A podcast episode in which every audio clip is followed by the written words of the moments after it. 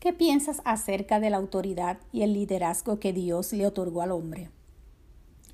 Soy Dorcalis Soto, este es el podcast Sabiduría Divina para la Mujer. Y yo te doy la bienvenida, querida joven, tú que estás escuchando este programa.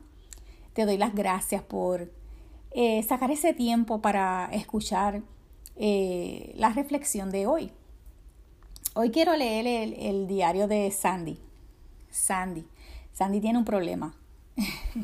Sandy tiene un problema y quizás ese problema lo tienes tú. Eh, Sandy no le gusta sujetarse a la autoridad del varón. Pero vamos a ver lo que le pasa. Escuchemos.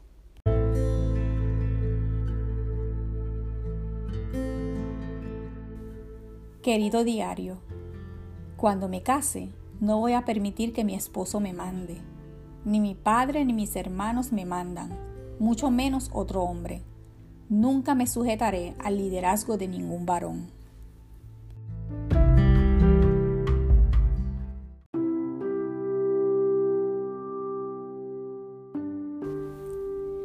Querida joven, si vas con el mismo pensamiento que Sandy hacia el matrimonio, quiero decirte que vas rumbo al fracaso.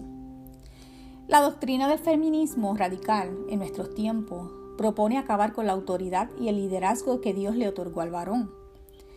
Muchos de estos grupos feministas desprecian y discriminan a los hombres y a lo que ellos representan. Quiero decirte que, para Dios, tanto el varón como la hembra son iguales en valor y dignidad. Como seres humanos, no hay, no hay ninguno mejor que el otro. Pero ambos, a ambos Dios le dio roles diferentes. Desde el, desde el principio, eh, el Creador puso al varón como líder. Él hizo a Adán y lo puso a cuidar la tierra. También le dio la tarea de ponerle nombre a los animales. A Adán administraba la creación de Dios. Pero este varón necesitaba compañía, así que Dios le regaló una hermosa mujer. Esa mujer, Eva, eh, fue creada para desempeñar un rol, un rol bien importante. El rol de Eva era ser ayuda idónea, ayuda idónea para su esposo. Hasta ese momento todo estaba bien, pero como Satanás siempre tiene un plan para irse en contra de la voluntad de Dios, engañó a Eva con su astucia e hizo que ella desobedeciera el mandato, el mandato de su creador. Luego, ella sedujo a Adán a pecar también. De esa manera, ambos fueron infectados con el veneno mortal de la serpiente. Desde ese momento comenzaron los problemas. Adán pasaría trabajo para hacer que la tierra produjese y Eva pasaría más trabajo para someterse al liderazgo de su esposo. Por ese motivo, quiero decirte que por ese motivo es que muchas jovencitas se les hace difícil aceptar la autoridad del varón. Y, y la primera figura eh, masculina a la cual eh, se les hace respetar, se les hace difícil respetar, es a la de sus padres. Tristemente, muchas eh, de ellas cargan con consecuencias negativas por no querer obedecer y respetar la autoridad de sus varones que Dios puso. Dios los puso para cuidarlas e instruirlas. Vemos jovencitas que están en la calle. Algunas de ellas están en las drogas, otras, otras están en la prostitución. Muchas jovencitas son madres solteras. Y un sinnúmero más viven con, con varones que son maltratantes. Y todo esto es como consecuencia de no querer sujetarse a la autoridad de sus padres, de no querer sujetarse a los consejos, a las reglas del hogar. Vemos muchas jovencitas cristianas que el diablo les hace creer que ellas son autosuficientes. Ellas se creen más inteligentes y más listas que los varones y ellas piensan que no, no necesitan de ellos. Por eso, eh, el veneno de Satanás las hace rebelarse contra el liderazgo de sus padres. Ignoran la voluntad de Dios para sus vidas y ellas ignoran que el deseo de Dios es que ellas sean sumisas y humildes.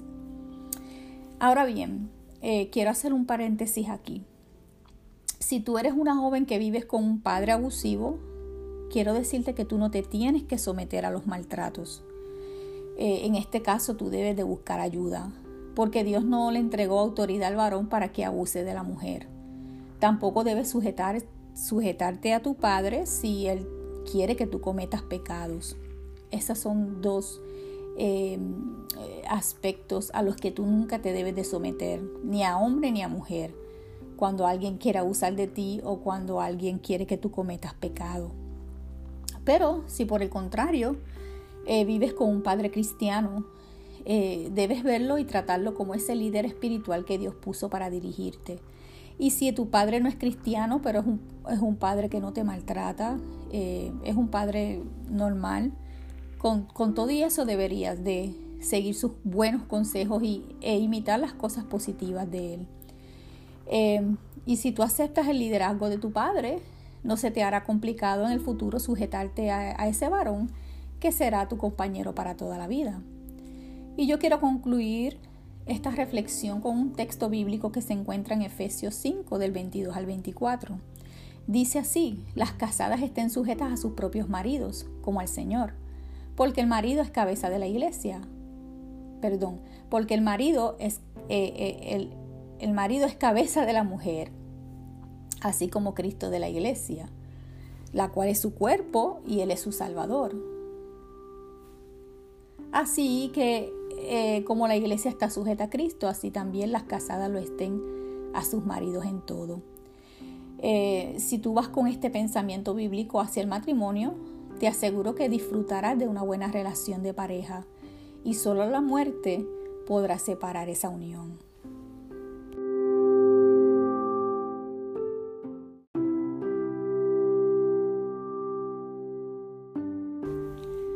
Ahora quiero que oremos juntas. Padre, en el nombre de Jesús vengo delante de ti. Te alabo y te bendigo. Tuya es la adoración. Perdona mis pecados y rebeliones. Lávame con tu sangre preciosa. En este momento quiero pedirte que me ayudes a ser una joven humilde. Quiero que me ayudes a sujetarme al liderazgo de mi Padre terrenal. Que yo pueda imitar las cosas buenas que Él hace y los respete, aunque a veces no esté de acuerdo con sus pensamientos y decisiones. Sé que mi padre no es perfecto, pero tú lo pusiste como líder para que me instruya en tus caminos. Ayúdame a obedecerlo y a honrarlo. Ayúdame a perdonarlo las veces que me ofende. Ayúdame también a disculparme con él las veces que yo lo, lo ofendo.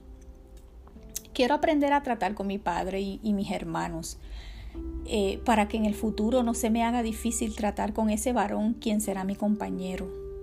Tu palabra me dice que las casadas deben sujetarse a sus maridos como al Señor. Por eso quiero aprender a sujetarme a ti primero, porque eso me, be- me beneficiará en mi futuro como esposa.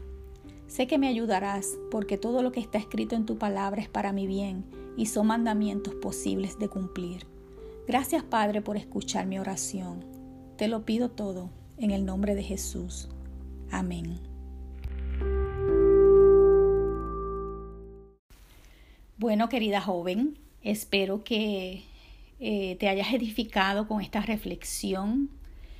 Es importante que entiendas que Dios le otorgó liderazgo al varón, le otorgó cierta autoridad, y que la palabra del Señor nos manda eh, a sujetarnos a esa autoridad. Eh, primeramente, como jóvenes, la primera autoridad que Dios ha puesto eh, son nuestros padres. Nuestros padres nos enseñan acerca de Dios, que es la máxima autoridad. El, el, el máximo líder es Dios. Nuestros padres nos enseñan el camino de Dios. La palabra de Dios nos enseña acerca de Dios, y es la primera autoridad que nosotros debemos respetar y sujetarnos. Luego están nuestros padres, eh, los pastores en la iglesia, diferentes líderes eh, que Dios ha puesto. Pero eh, también en el futuro eh, Dios desea que seas una esposa sumisa. Si tú no aprendes a sujetarte a tu padre aquí terrenal, Eh, siempre y cuando tu padre pues no abuse de ti ni nada de eso, si tú no aprendes a sujetarte a tus padres, a tu padre terrenal, y a respetar esa autoridad que Dios le ha dado, que tú puedes notar que tu papá es diferente a tu mamá. Eh, bueno, eh, así debería ser, ¿verdad? Que en la casa la autoridad la tenga el padre. este, es porque Dios le, le delegó esa, ese liderazgo al padre para dirigir la familia, para tomar decisiones, siempre contando con la ayuda de, de la mujer. Pero quien toma la última decisión es el padre, y muchas veces, eh, como por lo menos yo cuando era joven, a veces no entendía esa autoridad. Eh, gracias a Dios, Dios me dio un padre muy bueno, un padre cristiano. Pero como joven yo no entendía muchas cosas. Pero le doy gracias a Dios que tuve una madre que fue ejemplo para mí de sumisión. Y el ejemplo de ella me enseñó que sí se puede sujetar, sujetarse al, al varón, al varón que Dios pone al, a, al lado, ¿verdad? Eh, eh, entonces es importante entender que eh, el varón que está criándonos, nuestros hermanos. Bueno, yo no tuve hermanos varones, pero si tú tienes un hermano varón, también se merece respeto. Es bien diferente a ti. ¿Por qué? Porque Dios lo hizo diferente, porque es varón. Es importante que aprendas eh, cómo funcionan los varones, eh, bíblicamente, por qué los varones eh, actúan diferente también, porque Dios eh, le dio roles diferentes. Entonces, si tú aprendes a sujetarte a la autoridad de tu Padre terrenal, de Dios primeramente, pues no se te va a hacer difícil sujetarte en un futuro a ese compañero que Dios te va a dar. Pero debes ser sensible y humilde a la palabra de Dios. Si te resistes a eso, quiero decirte que vas a estar dentro de el gran porcentaje de cristianos que terminan divorciados, y Dios no quiere eso para ti. Así que te doy gracias por tu atención. Sabes que me puedes encontrar en Joven Piadosa, en YouTube, y en la esposa del pastor punto com. Dios te bendiga y hasta la próxima.